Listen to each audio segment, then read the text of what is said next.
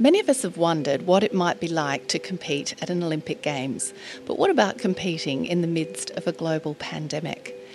And how does a young woman athlete forge an international sporting career while studying overseas? Where is the balance to be found between full time elite sporting commitments and her academic study? Welcome to Illumine Grammar Women, a podcast that explores just some of the remarkable achievements and interesting stories of the alumnae of Brisbane Girls Grammar School. I'm Jacinda Euler, Principal of Girls Grammar, and your host.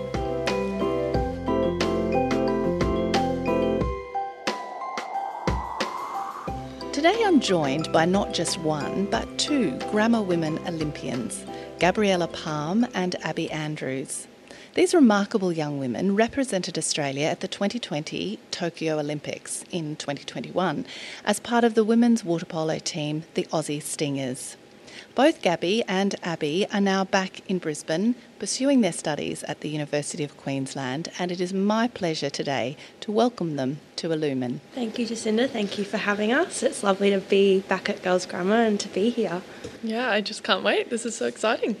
so, let's talk a little bit about your time at Girls Grammar. What are some of the fondest memories that you have? Was it all about the water polo, or are there some particular classes or teachers or experiences that you remember, Abby? Uh, definitely, while I was at school, I really loved both the academic and sporting sides, and I loved all the blue days and all the celebrations that the school held. In particular, I loved a lot of my teachers. Dr. Stevens from physics was definitely one of the ones who helped me get through. I just loved her energy, and she really made me just love physics and the mathematics side of that. And yeah, I just thought that grammar was so supportive in getting me through both the sport and academics and really allowing me to pursue whatever I wanted once I finished.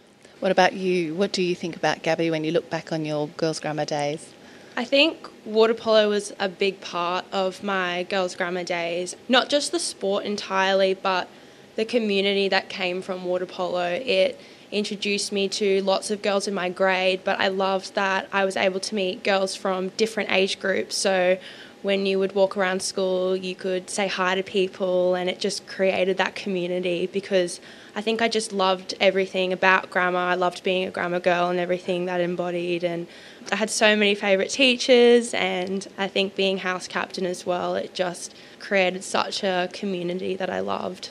And what about you, Abby? What about um, being on the water polo team at Girls Grammar was particularly special? What, what are your memories of that time? Well, I was water polo captain in 2017 with my current best friend still, Ashley Warrett. And honestly, water polo being one of the biggest sports at the school and it's still picking up in popularity, it was just such an awesome thing to be a part of. And even as Gabby was still in her senior year, we got to play together on the Opens. And honestly, it was just the best experience. We're still extremely close friends. And I think, like Gabby said, just the friendships and the people you meet really stay with you for life. And I think that's just one of the best things about grammar water polo. If we start to talk about, I guess, your roles in those important teams, Gabby, can you tell us what it is about being a goalkeeper that you particularly like? So, as we've heard, you almost stumbled into the position. Did you ever sit back and think, gee, I wonder what it might have been like if I'd taken a different position? With goalkeepers, sometimes you don't get as much as the praise because you're not the one that scores the goals. Mm. So I sometimes do think about what it would be like to definitely be putting more goals in the back of the net, but I was always going to be a goalkeeper. I think I still remember my first day at trials when Mrs. Moore gave me that nudge towards trying goalkeeper, and I definitely haven't looked back. I love being in the goals. There's such a rush, I find, saving a goal. And I think what's so special about being goalkeeper is that you are kind of the backbone for the defence. You call the play, you're the only one that can see it from that perspective in the goal. So I think you take on a real leadership role in defence with communicating, controlling that play, and that's what I really love about it. It's definitely a high pressure position, and you have to have a steely confidence. I imagine. One often when I go to sport and look at whether it's hockey or water polo, I often think the most nervous people in attendance are usually the parents of the goalkeeper. So I'm sure your parents help back you all the way through as well, Gabby. Oh, definitely. I know that Mum was always quite nervous watching me, and I think it's also natural to be nervous knowing that you know my position involves having you know the balls flying at me. Mum's definitely gotten used to it. She still gets nervous. I mean, sometimes I do too, but yeah, I wouldn't change it at all. Great lessons for life, Gabby.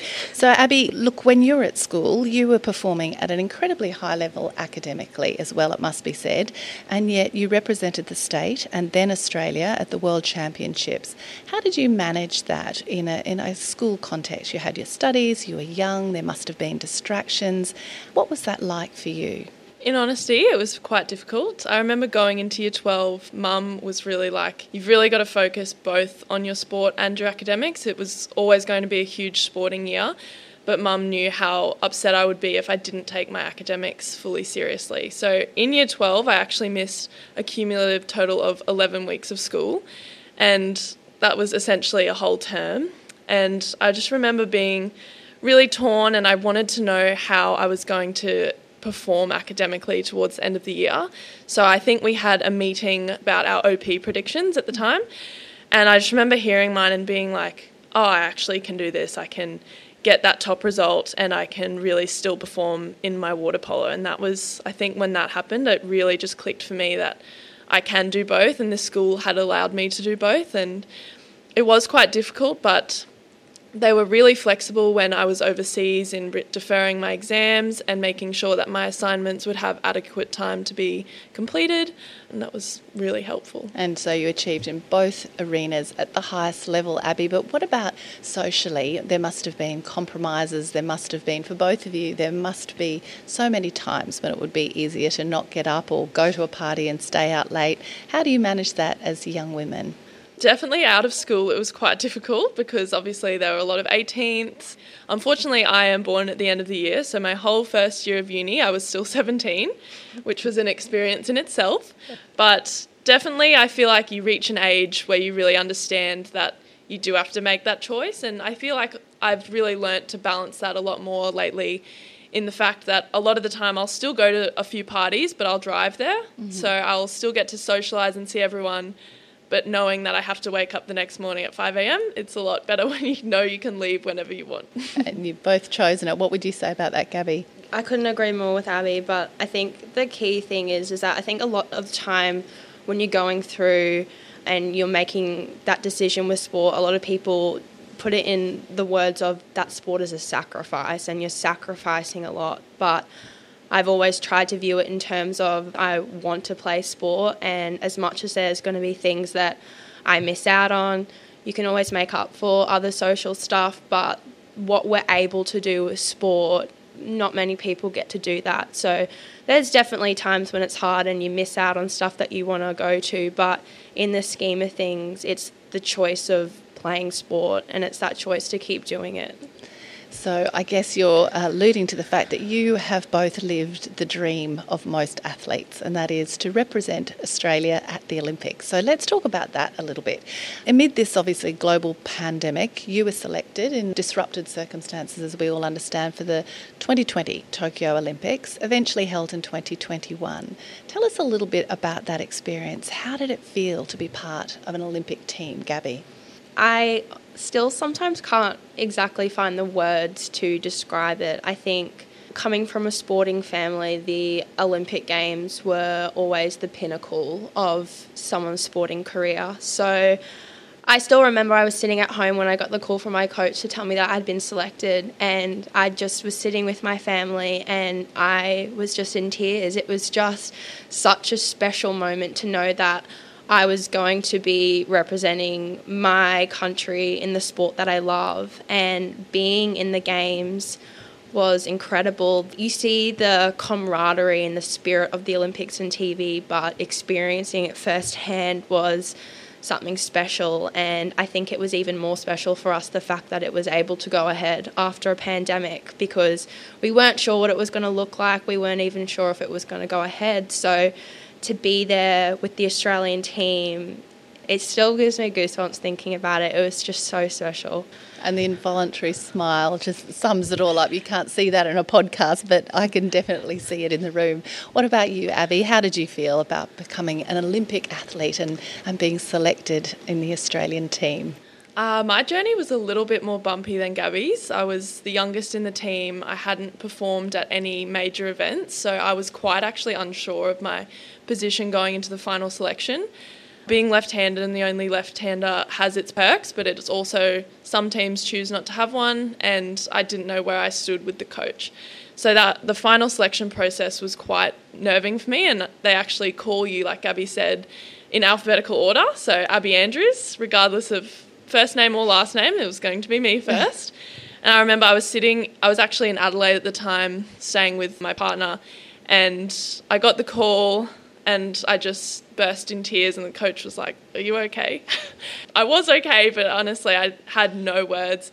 And I tried to get in contact with my family, but mum was working, dad was working. So I'm just sitting there with all this news to share, but no one was around and it was really quite crazy and then obviously transitioning to actually being able to travel overseas for the first time in almost 2 years for us and play international games at my first major competition, which happened to be the Olympics, was so surreal. And I just remember thinking before the tournament started that I wouldn't get any game time, I'd just be on the bench, but I was there to get in if I needed to. But then that first game happened about five minutes into the first quarter, I got called to go in. And I think on my second touch of the ball, I scored a goal and it was just oh you know how to play water polo. You're actually really here for a reason and you're quite a force. So you really just got to give it everything. And I think just the whole team we were so supportive. We were there for a real goal and we wanted to prove ourselves. And I think that really just encouraged me. It was like Australia there's just so much camaraderie and having it in Japan where the time zone was perfect for back home. You just knew everyone was watching all my friends watch it. Everyone's now a new water polo fan because it's such a great spectator sport. And it was just such a cool experience to be a part of. And when you see athletes like both of you, it is more appealing to younger generations. You are so, I guess, inspiring, not just because of your talent, but because of who you are, how you treat other people, that sense of team, and the way that you can articulate what that compromise must have been for you, but what the reward of hard work ultimately is. You know, you're the personification of our motto, nil sine labore, nothing without effort. Tell us about the Olympic Village. Is there are there any special stories you can share? Probably not everything that goes on. I'm sure it's a very special atmosphere when you have these amazing athletes from around the world and and I guess the social aspect and the friendships and the relationships that you've developed. What, what's your take on your experience there, Abby? I loved the Olympic Village. It was such a great village. And speaking to Bron Knox, who was the four time Olympian on our team, she Amazing. said it was the most organised and awesome village that she'd been a part of. So it was awesome that we got to share that with her. Definitely the last night of the Olympic Games was pretty cool. We got to hang around with all the sports that were still left, just the Australian team, as we were quite strict on our COVID protocols. But I remember sitting, talking to Patty Mills, getting a selfie with him, and it was just wow, we're on the same tier, but this man is so awesome and he's having a talk with me. It was so cool. Yeah, and you're still quite young, both of you, aren't you? And we'll talk about Paris in a minute. But what about you, Gabby? What was your experience in the village? I alluded to it a little bit earlier, but I think it was just the atmosphere of the Australian Tower. Like, as Abby said, with our COVID protocols, we didn't venture much into the village, but the Australian Tower itself, they had decorated it with lots of Australian posters and it was just very homey. So in the foyer we had a big TV and they had deck chairs. So we would come down with other people from sports and they would stream all the Australian games. So we were able to watch everyone and everyone would be cheering. So that environment I loved. I even remember we were going off to one of our round games and the swimmers were having a team meeting and we were walking towards the bus and suddenly we just heard this go water polo and we looked behind us and all the swimmers were standing and cheering and applauding us as we walked off to the bus and it was just um, being able to mingle with those sports. It's something totally different to a world championships, for example, because it's really only water polo that you mix with. So being able to meet other athletes from other sports was a really special experience. A very emotional time, I can imagine, for you both. Now let's talk about the actual competition. So um, the Stingers got into the quarterfinals, playing against the Russian Olympic Committee, and had a very disappointing and narrow loss. How did the team rally after that? So you, you went on then obviously to beat both Canada and the Netherlands and ultimately finished fifth. What did you have to draw upon within yourselves and within your team to rally after such a disappointing loss? So after that game, we were quite down in the dumps to say we had a really tough chat in the locker room straight after because it was quite an unexpected loss for us. We really thought we had all their skills matched and that we thought we could get away with that win. But at the end of that night, we all went out into the front lawn of the Olympic Village and sat in a circle with all of our coaches and we pretty much just spoke about how important the team was to us still and how important it was to finish off and get that best result that we could, which was fifth. There were a lot of emotions shared, but we ended up staying on that field until about midnight, talking and just getting every emotion out, talking about every situation. And I think that after that, we really started to show some better team performances. We ended up in the fifth and sixth qualification game where we ended up fifth by absolutely demolishing the Netherlands. And they were very confident in the room before us. They were having a little cheer, they were looking at us, giving us some side eye, which is always expected because we obviously had a great comeback win in the first few rounds against them.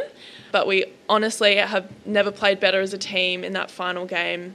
Would have been awesome to take that into a semi or a final match, but I think the fact that we rallied after such difficult circumstances really showed the essence of the Aussie Stingers. And what was your response to all of that, Gabby? As Abby said, it was really challenging to come away from that loss. I think not having much gameplay leading up to the Olympics was also really challenging because I think as much as we do so much training, sometimes having those practice tournaments, you're able to practice riding the highs and lows of winning and losing. And not having played a game in 18 months, we weren't used to that. So the way that we were able to come together off the back of a really disappointing loss was something I was really proud of. I think one of the most challenging things after coming home from the Olympics is I know that I'm so proud to be an Australian Olympian, but and I know that it wasn't quite the result that we wanted, but a lot of the questions you get from people are, "Oh, did you win? Like what medal did you get?" So those questions are actually quite hard, but I know and I know that our team knows that we're really proud of our result and coming fifth off the back of a pandemic is something that I'm really proud of. So the way that we were able to play that last game and finish really strong, I think it was one of the best games I've been a part of, the way that we were able to come together as a team and just put our foot down as soon as the game began and we just shocked the Netherlands and it was it was such a great game. I can still remember being in the goals and it was a great way to yeah, goosebumps.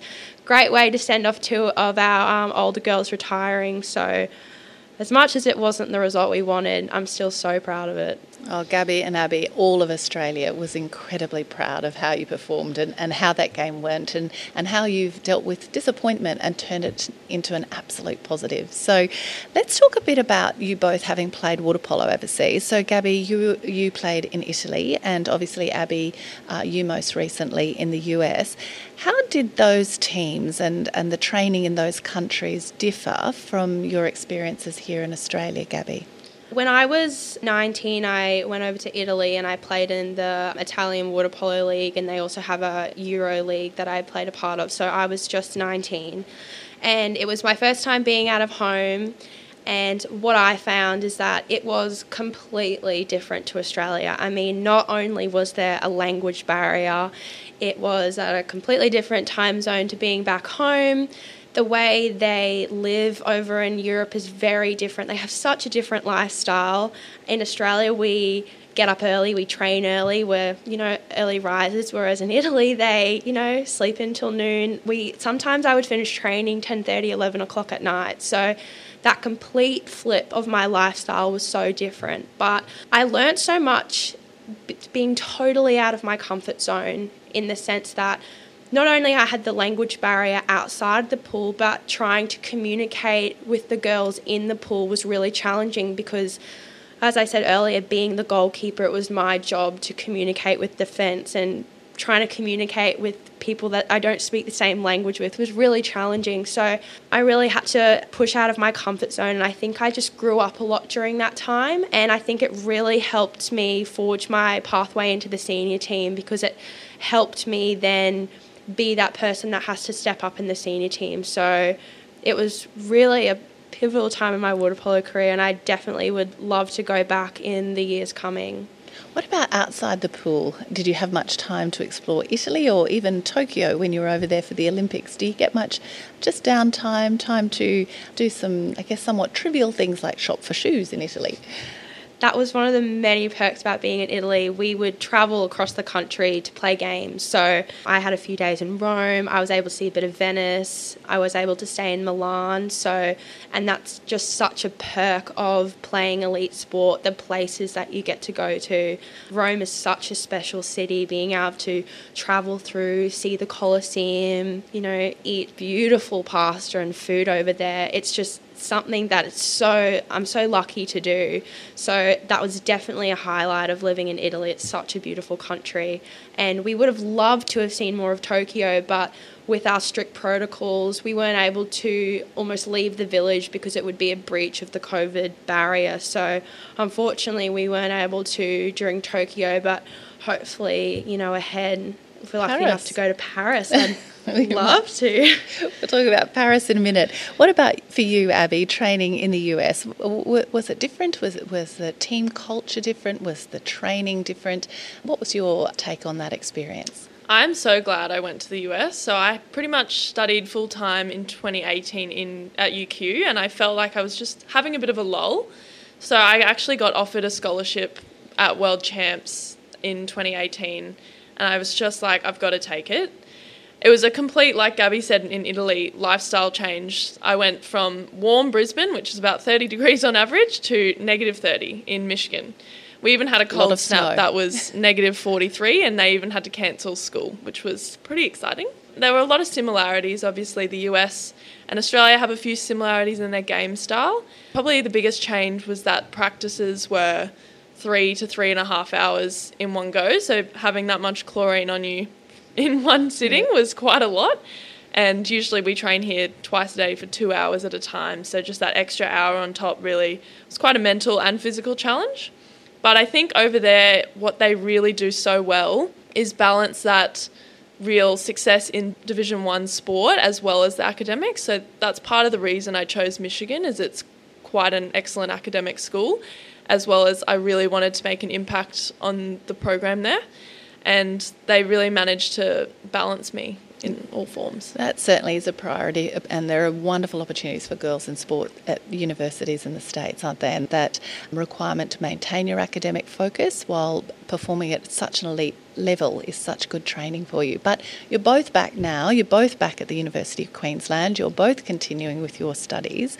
So, what are you studying at the moment, Abby, and what do you hope to do with your degree? Uh, I'm currently studying advanced finance economics at UQ. I'm in my third year now, but it will definitely be a long few years until I graduate with all of our competitions coming up. Um, I'm thinking I want to use it to get into either investment banking or just something in the finance section because I really love the mathematic component of that as it really challenges me every day. And you're definitely obviously thinking about your life beyond sport. Is there life beyond sport, or do you think you'll keep both areas going for the rest of your life?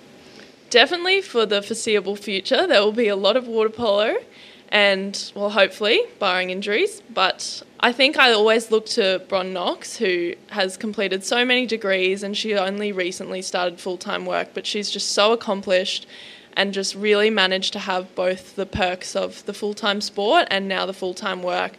And she's just such an inspiration, which has proved to me that there really is no rush coming out of school, I always thought I was going to do four years straight up and then go straight into the work field and then still be training. But it's quickly come to my attention that that was not quite on my agenda. But after seeing what she's done, I've just realised there's no need to rush. Like, I'll get my degree, I know I will, and then I'll get into it, whatever role I feel fits me. And I can still do that while playing professional and elite sport.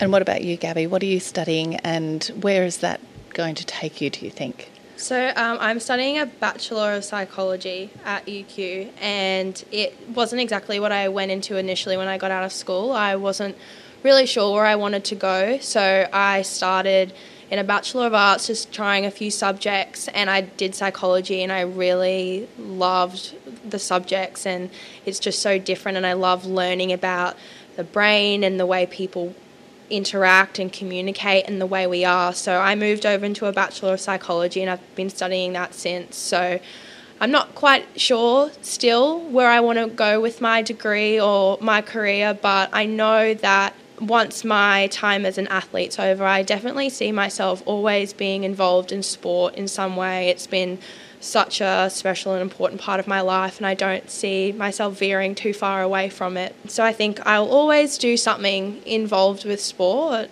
but I'm just not sure still what that looks like. And probably neither of you could possibly have imagined that you would be representing Australia in those early days. So uh, obviously, it's always ultimately unpredictable, but there is a target, I think, or a goal on your horizon, and that might just be the 2024 Paris Olympic Games. So you were both recently selected for the Aussie Stingers train on squad as you prepare for the 2022. Obviously, this is a big year for you, the FINA World Championship. How are you viewing, I guess, that time frame of 2024? How are you preparing for it? Obviously, not just in your training, but um, psychologically and socially and, and balancing your studies. What are you hoping to achieve long term, Gabby?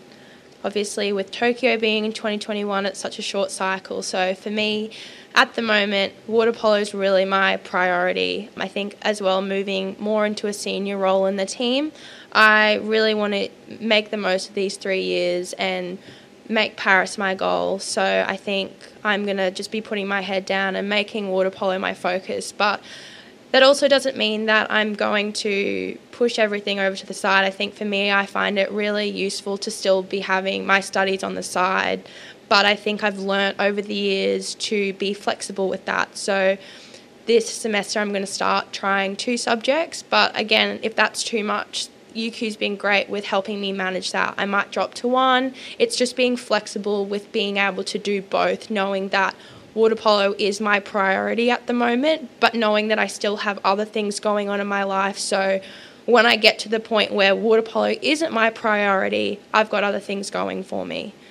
Beautiful advice for life. What about you, Abby? How are you looking forward to 2024 and the possibility of making that Olympic team?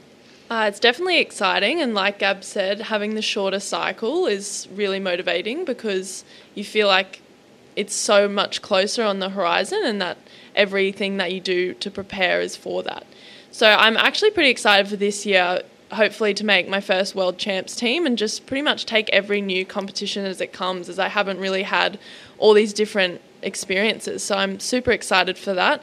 And I think looking like I follow the Paris 2024 Instagram account and seeing everything that they're planning just motivates me even further. Like the opening ceremony in the river, it just looks so cool. And to be a part of a second Olympic Games and I'll still be 23 turning 24, I'm still so young. It just makes me so excited to see what I can do as a water polo athlete and to see if I can even keep pushing on and maybe make it to Brisbane 32, but that is very far in the future, so we'll have to wait and see. Gabby just threw her head back and gave a big smile. So 2032 is a little way away. We don't know what you'll be doing, but we'll certainly be supporting you all the way. So finally, I guess I'd like you to get into the headspace of our Year 12 students are about to embark upon that final important year of study. You can probably remember those feelings of uncertainty, all that decision making. Where am I going? How do I make the most of this last 12 months? And, and, and you know, what might lie ahead? You, you mentioned Abby, there's no need to rush. That's probably a learning that you've had. What would be uh, your advice for these future grammar women? Take your time and really think about opportunities that present themselves. Because obviously, I really wanted to get my degree straight away, but then as soon as I got that random opportunity to go to Michigan, I immediately just took it. And I don't think if I had not have taken it that I would have made the Olympic Games. I think like Gabby said when she went to Italy, it really grew her as a person and I think the exact same thing happened to me during my short stint overseas at a US college. I got to match up with some of the best players in the world in the US team. They're the current reigning Olympic champs and world champions. and it was such a great experience for me. Obviously, I didn't stay on with that, but I still think that if I had not have taken that opportunity, I would have missed out on so many other things. So I think really just take your time, work out what works best for you, and just if an opportunity comes for you, have a real good think about it. What about you, Gabby? What would be your advice?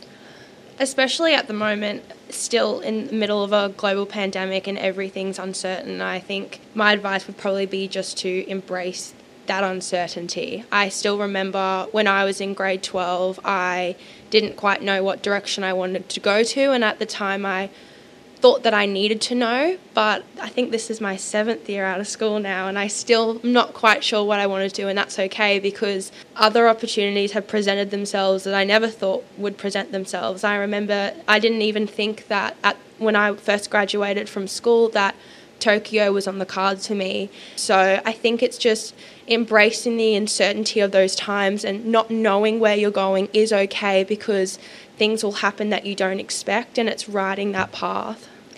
Gabriella Palm and Abby Andrews, what extraordinary athletes and young women you are. It has been such a pleasure to speak with you. We will be supporting you all the way to the World Championships this year. We wish you all the best and we thank you for talking to us today and most particularly for your advice, particularly for those year 12s.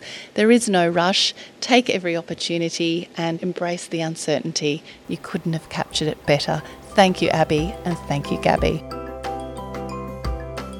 You have been listening to Illumine, a podcast by Brisbane Girls Grammar School. Music for this podcast was written and performed by Year 12 student Alicia Singh. To ensure you never miss an episode of Illumine, please subscribe on iTunes or Google Play. And to learn more about the school, visit the website at www.bggs.qld.edu.au.